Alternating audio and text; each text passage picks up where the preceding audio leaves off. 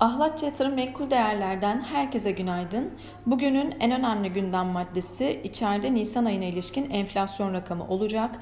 Beklentiler enflasyonun aylık bazda %6, yıllık bazda ise %68'e yükseleceği yönünde.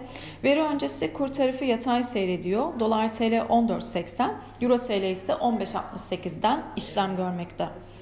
FED dünkü gerçekleştirdiği toplantısında piyasa beklentilerine paralel bir şekilde faizleri 50 bas puan artırarak politika faizini %0.75 ila 1 aralığına yükseltti. En son açıklanan rakamlara göre Amerika'da yıllık enflasyon rakamı %8,5.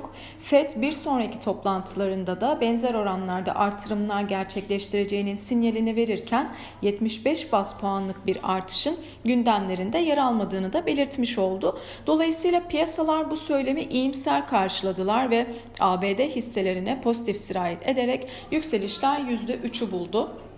Diğer yandan dolar endeksi bir haftanın en düşük seviyesi olan 102,52 seviyelerine gerilerken euro dolar paritesi zayıflayan dolardan güç bularak 1.06'nın üzerine çıkmış durumda. Ons altın fiyatları Fed'in ekonomik resesyonu tetiklemesinde enflasyonu kontrol altına almayı hedeflediklerini ve yıl içerisinde büyük ve agresif faiz artırımlarının değerlendirilmediğinin açıklamasının ardından tekrardan 1900 dolar seviyesine yükselmiş durumda.